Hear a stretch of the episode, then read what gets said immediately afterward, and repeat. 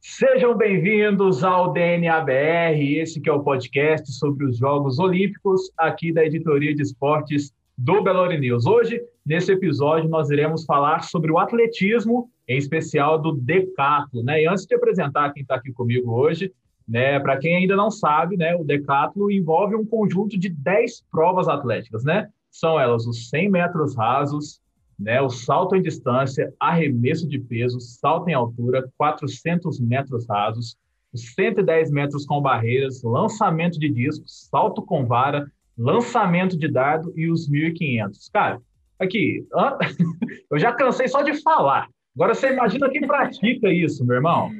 Não, você, você imagina. Mas aqui, só já apresentando aqui quem está comigo, temos aqui hoje novamente Camila Toledo, né, jornalista aqui do Belo News. Seja bem-vinda aí, Camis. Obrigado, Gabriel. E dá boas-vindas aí para o nosso convidado do dia, né? Exatamente. Hoje temos aqui a presença ilustríssima do decatleta Felipe dos Santos, que vai representar o Brasil nessa modalidade nos Jogos Olímpicos. Seja muito bem-vindo, viu, Felipe? Prazer ter você aqui com a gente. Valeu, muito obrigado. Boa tarde, primeiramente, aí a todos. É, muito obrigado é, pela oportunidade de colocar o decathlon e o atletismo aí no mapa.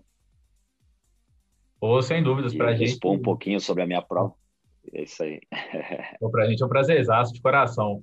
É, bom, e antes de entrar mesmo no, no tema Olimpíadas, né, Felipe, quando que você começou no atletismo, né? Quando você se tornou de fato assim um decatleta, apto a praticar essa modalidade? Como que foi, como foi o seu início assim?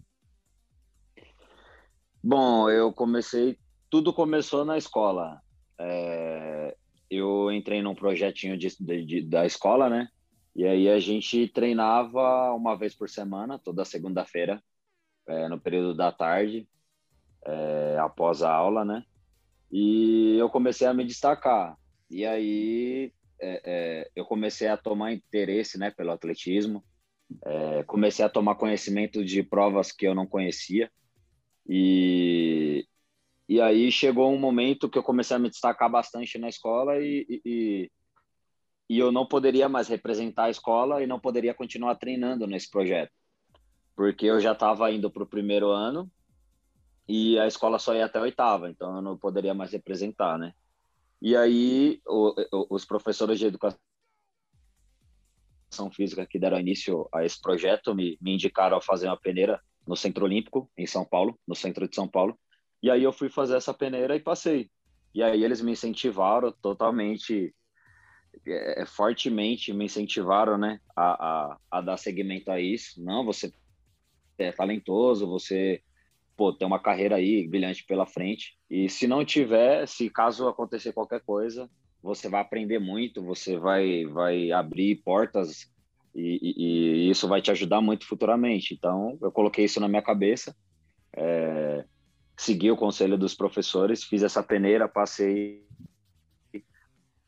continuei treinando. É, eu comecei numa prova bem, bem, bem, bem diferente. Eu não gostava, né?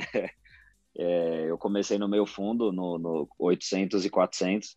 Era uma, uma prova muito doída de se treinar e de se competir é, mas foi. Eu, eu, treinei três, quatro anos. É, foram três, quatro anos da minha vida que eu aprendi muito. É, fez com que eu perdesse o medo de, de, de, de, fazer as corridas mais fortes, de ir para cima, ser mais guerreiro, sabe? Me ensinou muita coisa.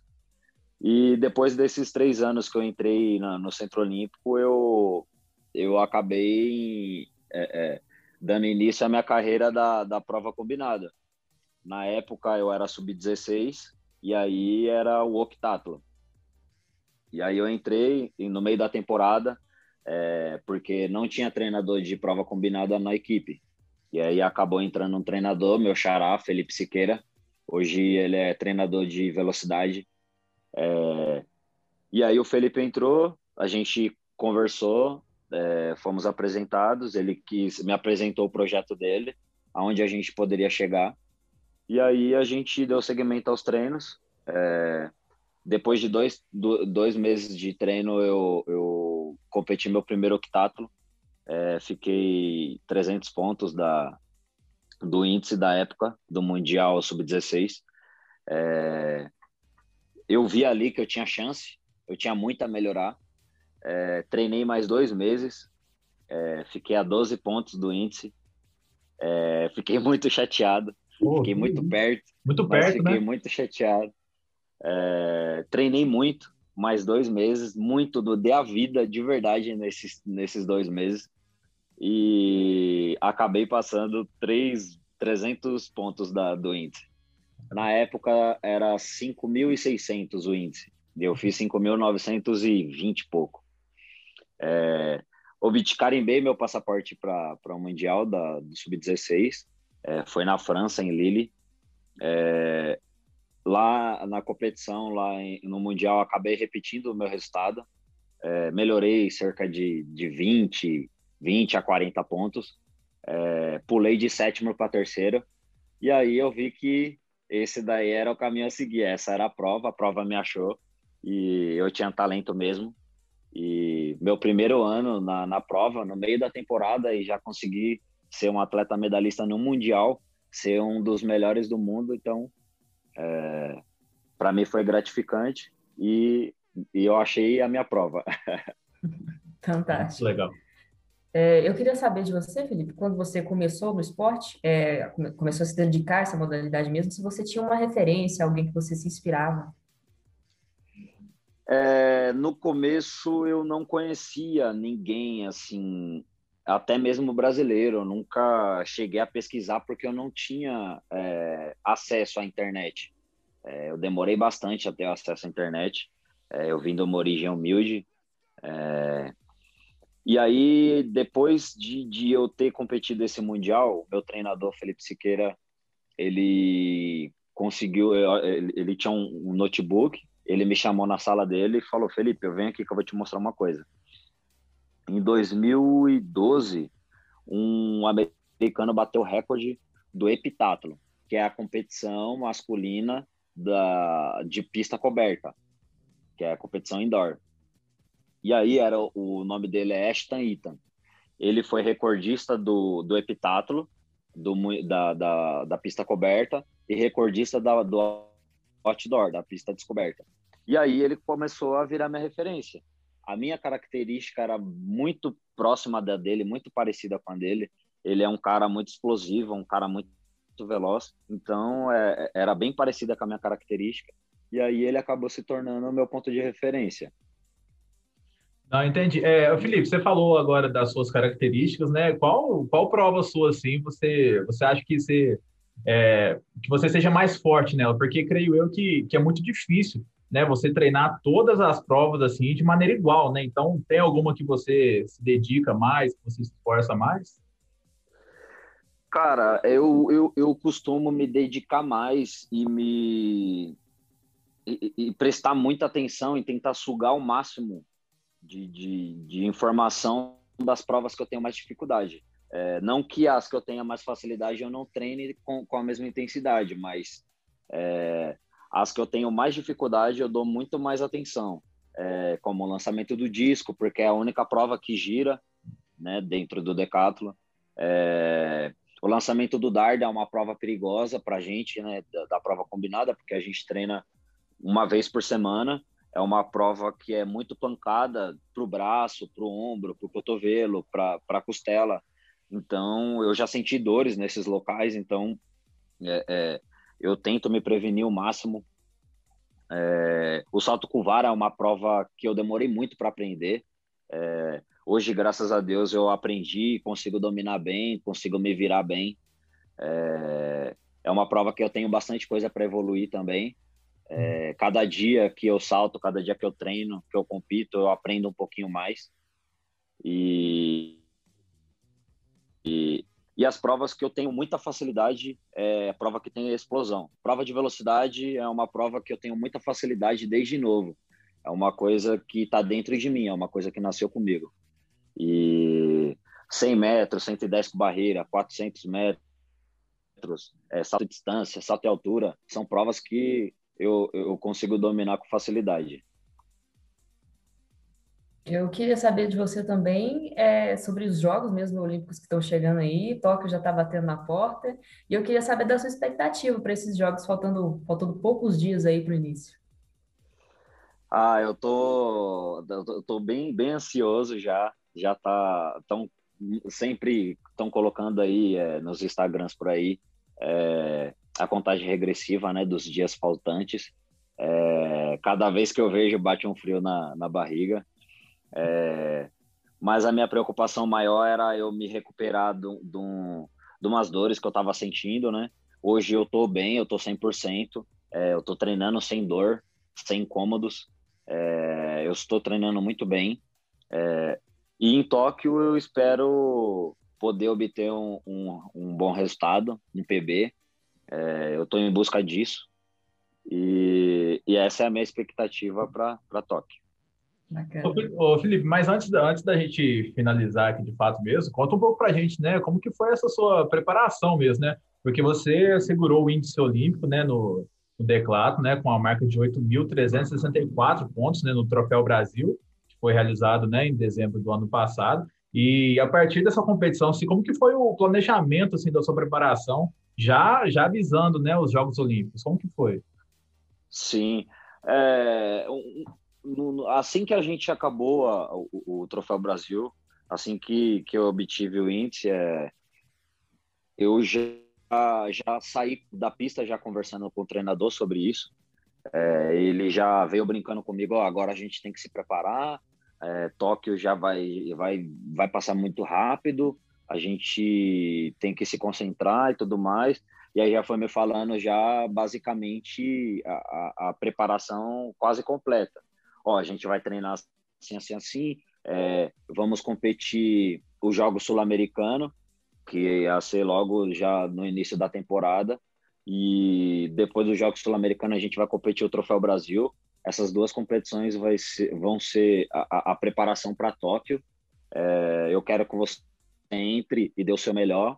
É, a primeira competição você não vai, eu acho que você não vai competir tão bem, porque você vai estar tá pesadão do treino ainda. E aí na segunda a gente vai entrar com tudo e tudo mais. E aí o, o planejamento basicamente foi esse, antes de Tóquio.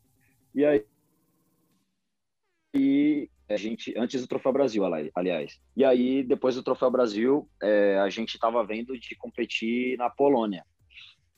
Mas aí ficou muito curto o espaço de descanso entre o Troféu Brasil e essa competição na Polônia. Então, não era uma boa para eu entrar. É, eu acho que eu ia me expor demais.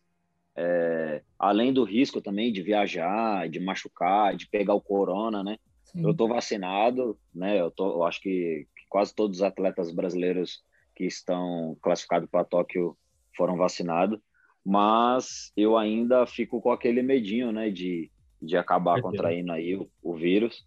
E e aí a gente sentou, conversou, decidimos não participar dessa competição. É, eu fui convidado, mas eu decidi não, não participar. E decidi ficar mesmo aqui em Bragança Paulista, é, ajustando a, a, parte técnica das provas que eu errei nas duas competições. Eu acertei algumas, é, a, as quais eu não acertei no Troféu Brasil na, na, do ano passado, na, na obtenção do índice. E isso já me dá um up, né? É uma, era as, eram umas provas que eu não tinha facilidade né, de, de melhorar. E graças a Deus, essas duas competições que eu usei como, como é, preparação para Tóquio me mostraram que eu estou bem, que eu estou preparado e que tem bastante coisa para melhorar. É, em 2020, lá no Troféu Brasil, eu obtive o índice, mas eu melhorei apenas duas provas eu tive PB no salto de distância e no salto de altura.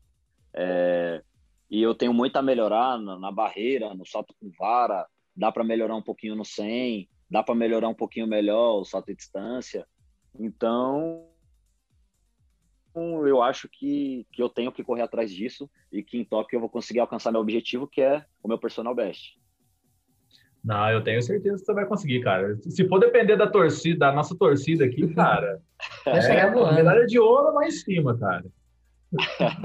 Mas aqui, antes, antes da gente finalizar aqui, eu passar para a Camis também, cara, eu achei muito bacana você valorizando que, que veio da escola.